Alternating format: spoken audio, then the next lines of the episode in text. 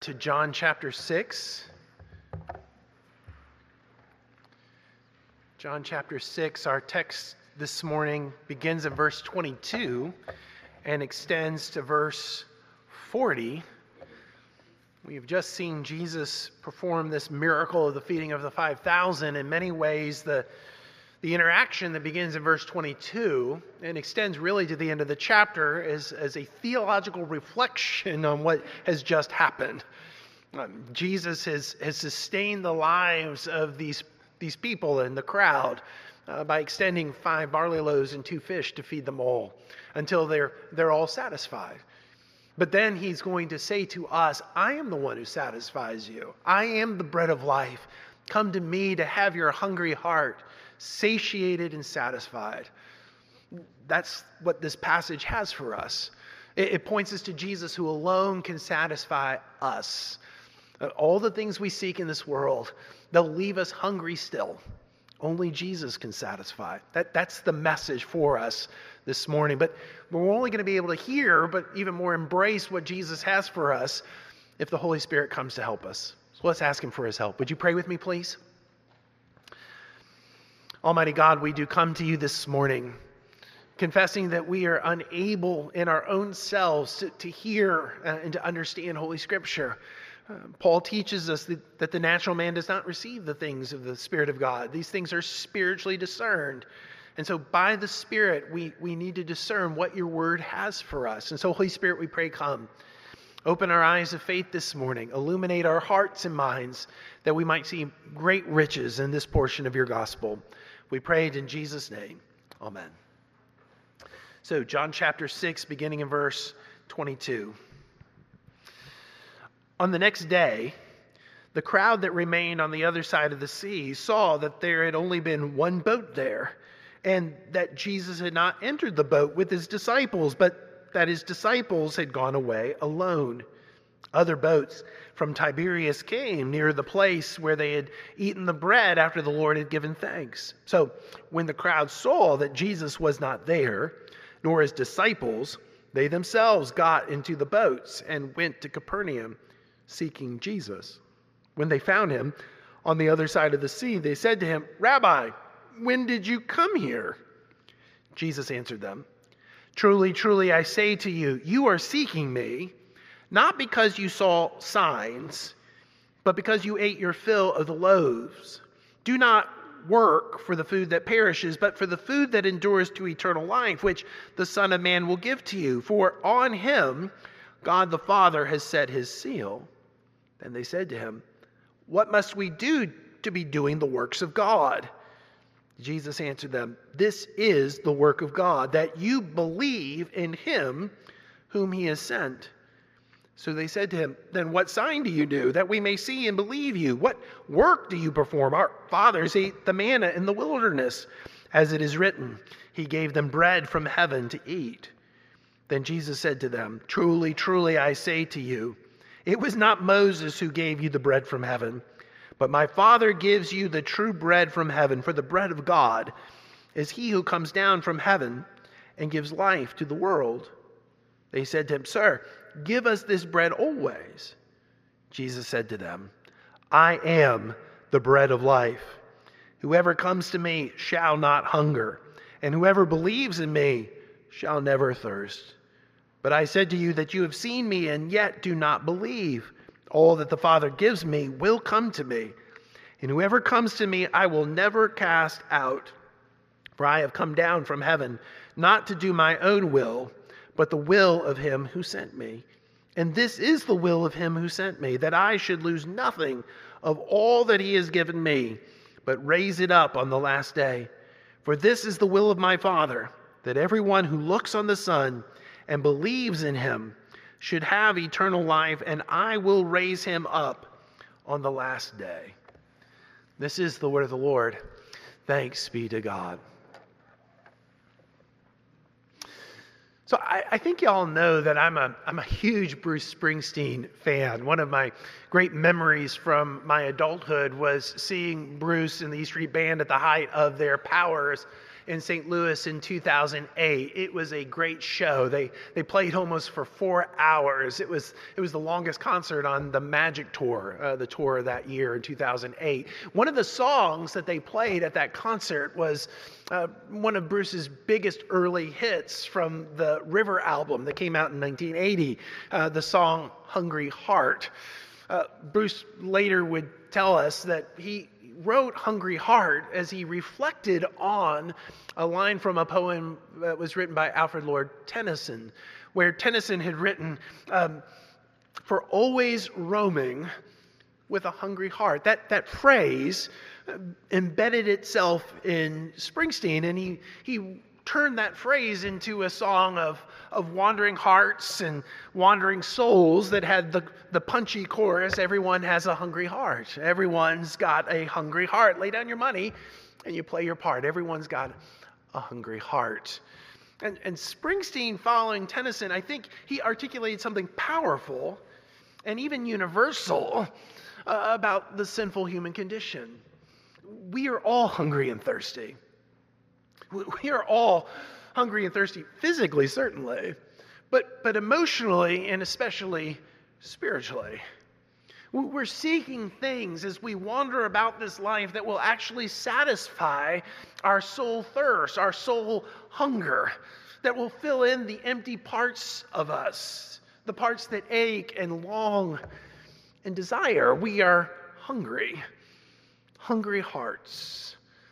And in that regard, we're, we're not that different from these crowds who had been fed by Jesus the day before, but now have woken up in the morning and they are looking for Jesus. And as they seek Jesus, they show us what, what they, but, but especially what we are seeking.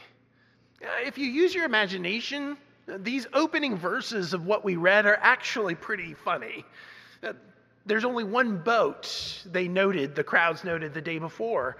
But when they wake up in the morning, the disciples are gone, Jesus is gone, the boat is gone, and they know that Jesus hasn't gotten in the boat. And they're kind of looking around like, where did he go? Where did Jesus go? And so they, they make a determination that they need to find Jesus. That's what verse twenty-four tells you. You see it in your Bibles?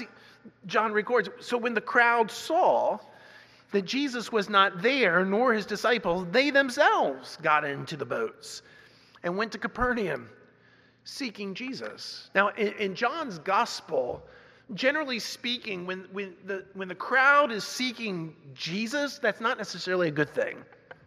In our mind, oh, the crowds are seeking Jesus, they must want to believe in him. No, most of the time when the crowds are seeking Jesus, they want to do him harm. That's not fully the case here, at least not in the section we read. Starting with verse forty-one, they become much more oppositional and even hostile. But here, while the, while the crowd's desires don't, don't become violent yet, they're not benevolent either. Uh, they're seeking Jesus, yes, but they're seeking certain things from Jesus. And in, certain, in seeking these certain things from Jesus, they show us what we seek. Now, the first thing they're seeking is, is power, not the passion. Now, we can't forget, as the crowd is seeking Jesus, the, the one time the crowd speaks, at least in John chapter six. Do you remember what they said?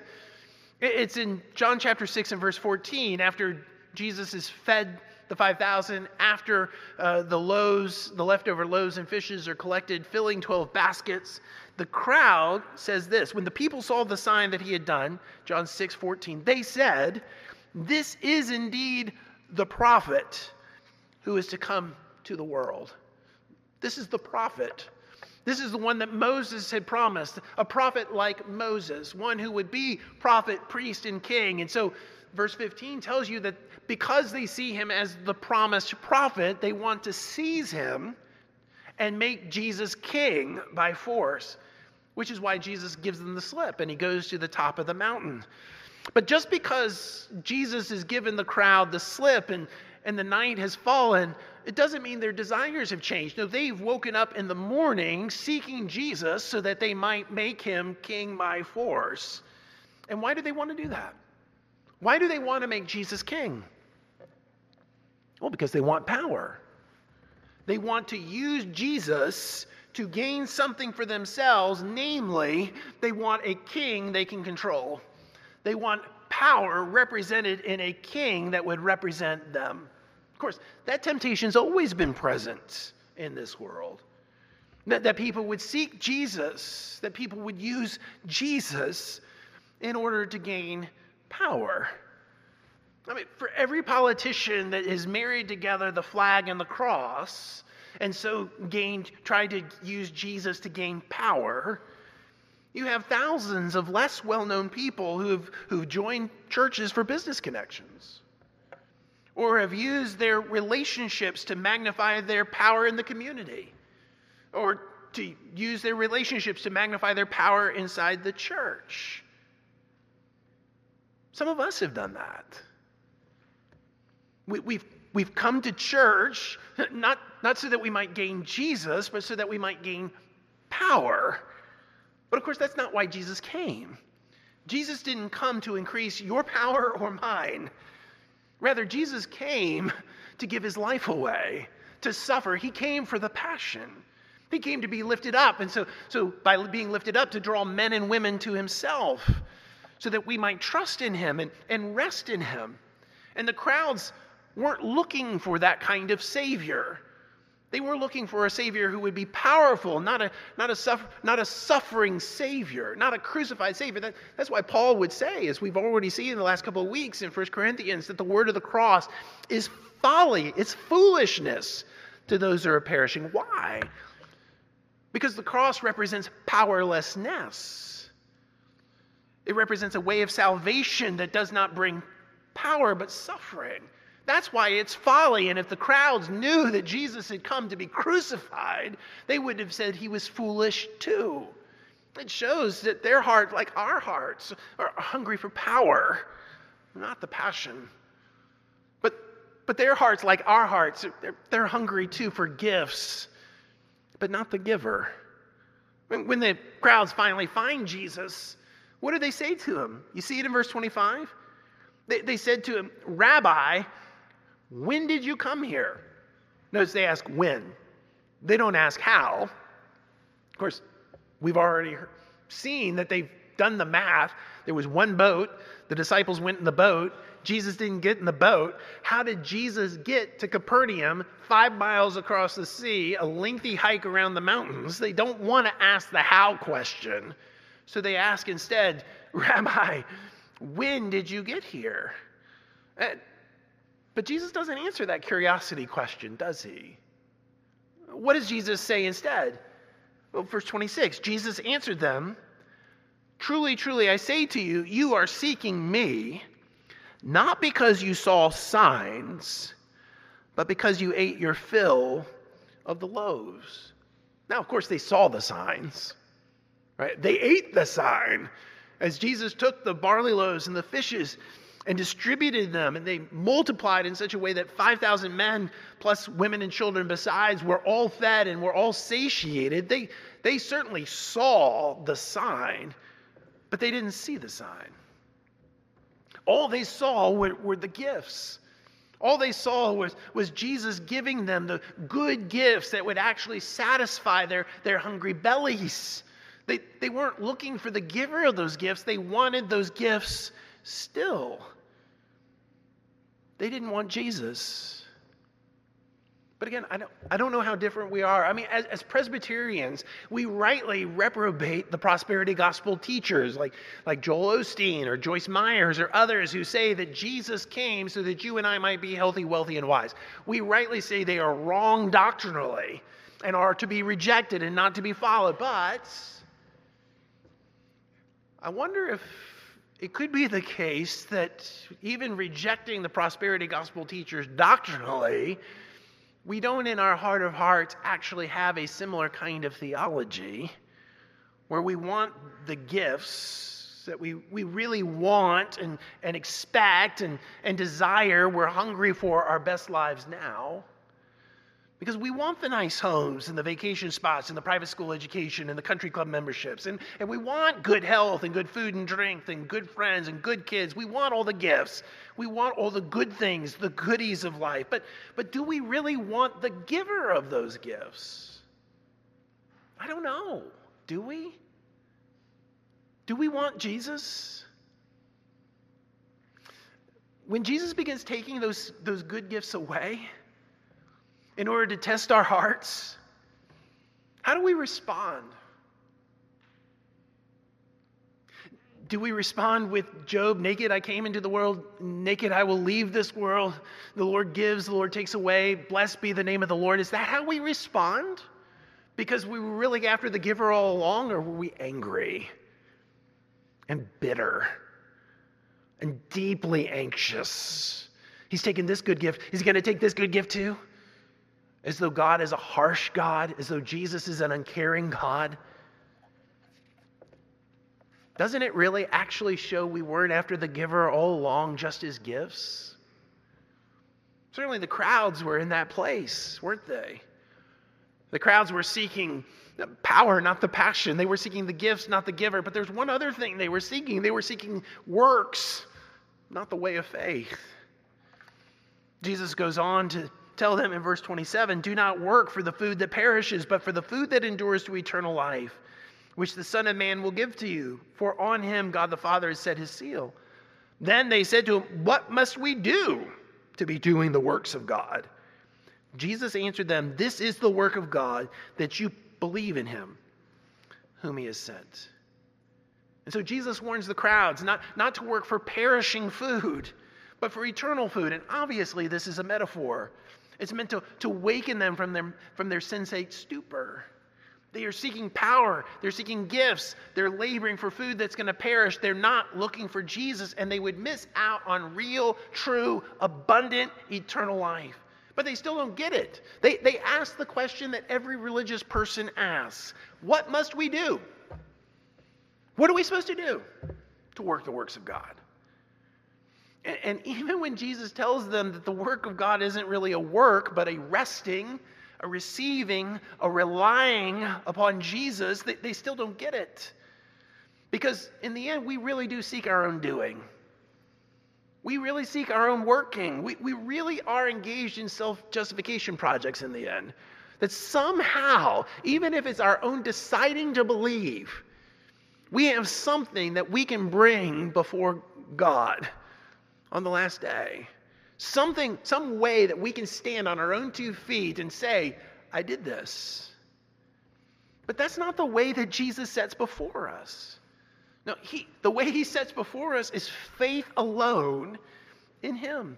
And that faith is a passive faith. It's a receiving faith, a receptive faith. And that's not really what we're seeking at all. We, we find ourselves saying, as Martin, Martin Luther has it, what? Do we do nothing? Do we work nothing for the obtaining of this righteousness? To which Luther replies, I answer nothing at all. The nature of this righteousness is to do nothing, to hear nothing, to know nothing whatsoever of the law or of works, but to know and believe this only. Christ has gone to the Father and is not now seen. He sits in heaven at the right hand of his Father, not as a judge, but made for us God, by God, wisdom, righteousness, holiness, and redemption. We do nothing. We work nothing. We simply receive this good word, this word of promise that Jesus stands for us at the right hand of the Father. Wisdom, righteousness, holiness, and redemption. That's what Jesus is saying here. That's why Jesus says, this is the work of God, to believe in him whom he sent. In other words, We, when we fail to seek the right thing, uh, in, instead of seeking power, gifts, or works, when we fail to seek the right thing, we're not in a position to give what Jesus himself shares. Jesus wants to bring us to the place where we see how empty all of these other pathways are to, to satisfy our hungry hearts so that we'll have open hands to receive what he shares. Um, starting in verse thirty, it, it becomes clear that the crowd is, is starting to get what Jesus is saying. Uh, they ask him, what sign will you do that will cause us to believe you? They, they show that at least intellectually they grasp what he's saying, but they really don't, do they? They don't really get it. Because, because what Jesus intends to share with those who come to him is nothing less than himself. Jesus shares not, not power, not gifts, not works. Jesus shares himself. And already in verse thirty-three, he, he gives you that sense.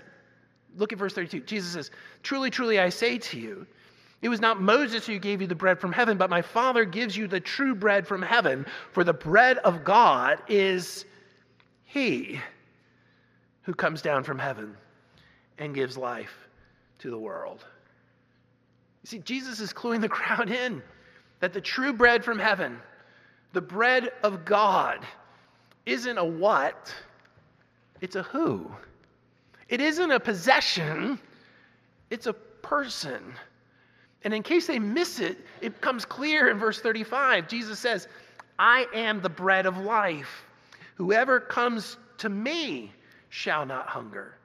Whoever believes in me shall never thirst."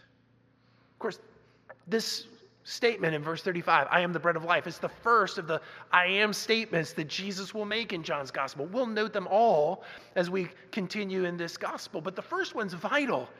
Jesus is the bread of life. Jesus is the bread from God for the life of the world, and he's giving himself. Jesus is giving his very own self to us and for us that we might live. But we don't come to Jesus that we might have life. We come to Jesus that we might have Jesus. That, that's what he says to us. Whoever comes to me, when we come to Jesus, we gain Jesus. And we gain Jesus as the one who is our very justification. He is the justifying God. So that we don't, we don't continue on in our self-justification project. No, we're, we're content to rest in Jesus, who gives himself to us and whom we receive with, with empty hands. And in gaining Jesus, we gain everything. We, we, we have himself, yes, but we also have his life. And Jesus' life is a life in which we never hunger again. It's, it's one in which we never thirst again, just as Jesus told the Samaritan woman by the well, remember? In John chapter four, that if you come to this well, you're going to thirst again, but the water I will give you will be water that springs up within you and springs up to eternal life. Jesus promised the Samaritan woman that he would satisfy her soul thirst, and when she believes that he's the Messiah of the world, her soul is satisfied. Jesus says that to you this morning, that if you leave off all of the things you're seeking to somehow satiate your hungry heart and simply come to Jesus with empty hands and say, "Jesus, I believe in you, and I'm resting upon you, and I receive you, and I'm relying upon you, not my own doing, not the gifts you give, not the power that I seek, I'm relying upon you." Jesus gives us himself, but he also gives us his very life so that we, our souls are finally satisfied. And we're hungry no more. And when, when Jesus shares himself with us, his sharing with us of himself secures both our now and our then. There's, there's security and confidence for us now, and there's security and confidence for us then. That's what Jesus secures for us. I mean, what is Jesus sharing of himself with us now, secure for us now? Well, Jesus goes on to say in verse thirty-seven, "All that the Father gives me will come to me, and whoever comes to me, I will never cast out." Here's, here's a word of promise for you now, that as you live this life and you have all of these things, these, these, these temptations around you to try to somehow satisfy your heart with, with power and gifts and, and doing, And, and the gospel comes to you Sunday by Sunday. You say, "No, leave off all of that. Rest your heart in Jesus." And you wonder, is that enough? Is it enough simply to be passive and receptive and simply receive Jesus over and over and over again as we come to him daily, daily dying, daily receiving? Is that enough? This word comes to us and says, it is enough. Those who come to me, I'll never cast away. This was the verse that the English Puritan John Bunyan used with his own heart to, to, to rest finally in Christ. Bunyan, in his testimony written out as Grace Abounding to the Chief of Sinners, said this: Satan would greatly labor to pull this promise from me, telling me that Christ did not mean me, and such as I, but sinners of a lower rank, that had not done what I had done, but, but I should answer him, Satan, there is in this word no such exception, but him that comes, any him, him that comes to me, I will in no wise cast out. In our English versions, it's whoever. Whoever comes to me. If you are a he or a she this morning, you fit in whoever. Whoever comes to me, I will never cast out. That is a word of promise of what Jesus secures for you now.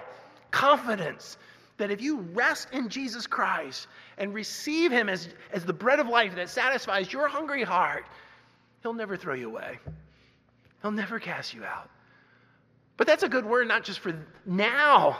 No, Jesus secures the word of promise for you then. And, and the then has to do with, you, with your dying day. Jesus promises that he will not lose you in your dying day. Do you see what he says? Verse thirty-nine, this is the will of him who sent me, that I should lose nothing of all that he has given me, but raise it up on the last day. For this is the will of my Father, that everyone who looks on the Son and believes in him should have eternal life. And I will raise him up on the last day. That, that language in verse thirty-nine, look at it again. That I should lose nothing of all that he's given me. Do you, do you know the last time in John's gospel that language is used? To lose nothing? It's just a few verses before. At, at the end of the feeding of the five thousand, what does Jesus say? Well, it's John chapter six, verse twelve. When they had eaten their fill, Jesus told his disciples, gather up the leftover fragments that nothing may be lost. Fast forward a few verses. Truly, truly, I say to you, excuse me, verse thirty-nine, this is the will of him who sent me, that I should lose nothing. Listen, if Jesus cares so much for leftovers, that he tells his disciples, take care of them, gather them up, nothing can be lost, nothing shall be lost. If Jesus cares like that for leftovers, won't he care much more for you on the last day? That you won't be lost, you won't be cast aside. When you come to your dying day, whether it's at home or in a hospital room or it's cat, death catches you unawares, and you wonder, is Jesus going to keep his promise to me? To be that food that satisfies me all the way to eternal life. Will Jesus make sure that I am with him in heaven? Jesus says, look, if I care for leftovers, won't I care for you on your dying day? Won't I be, won't I take, this is the will of my Father, that I will care for you, that you will not be lost. Or when, when you come to the resurrection day, And, and the trumpets shall sound, and your body will be put together again with your soul, and your body's made new to, to be in a place that's made new again and full flourishing. And you wonder, will Jesus, will he bring me to the resurrection day? Jesus says, this is the will of my Father. If I care for leftovers, I will certainly care for you, and I will raise you up in the last day. Friends, with that kind of confidence in the, in the end, in our future, in our dying day, and in the resurrection day, shouldn't we able to be able to say now, for me to live as Christ and to die as gain? I mean, sometimes we wonder if that's true, for me to live as Christ and to die. Dying is gain? To, to leave my spouse, to leave my children, to leave my grandchildren, to leave my parents, my grandparents? Dying is gain? Jesus says, yes. Why? Because I'm the bread of life. I have satisfied your hungry heart. I'm the one who's promised I will not lose you, just as I care for those bread fragments because you've taken of me and you are resting in me. I will not lose you in the last day. I shall raise you from the dead. And to be absent from the body now is to be present with the Lord. Trust me. Rest your heart in me, Jesus says. So the good news of the gospel for us today is if we're here this morning with hungry hearts, Jesus himself stands ready to save you and ready to satisfy you. He stands in your midst and he says, I am the bread of life. Whoever comes to me shall never hunger. Whoever comes to me shall never thirst. Thanks be to God. Would you pray with me, please?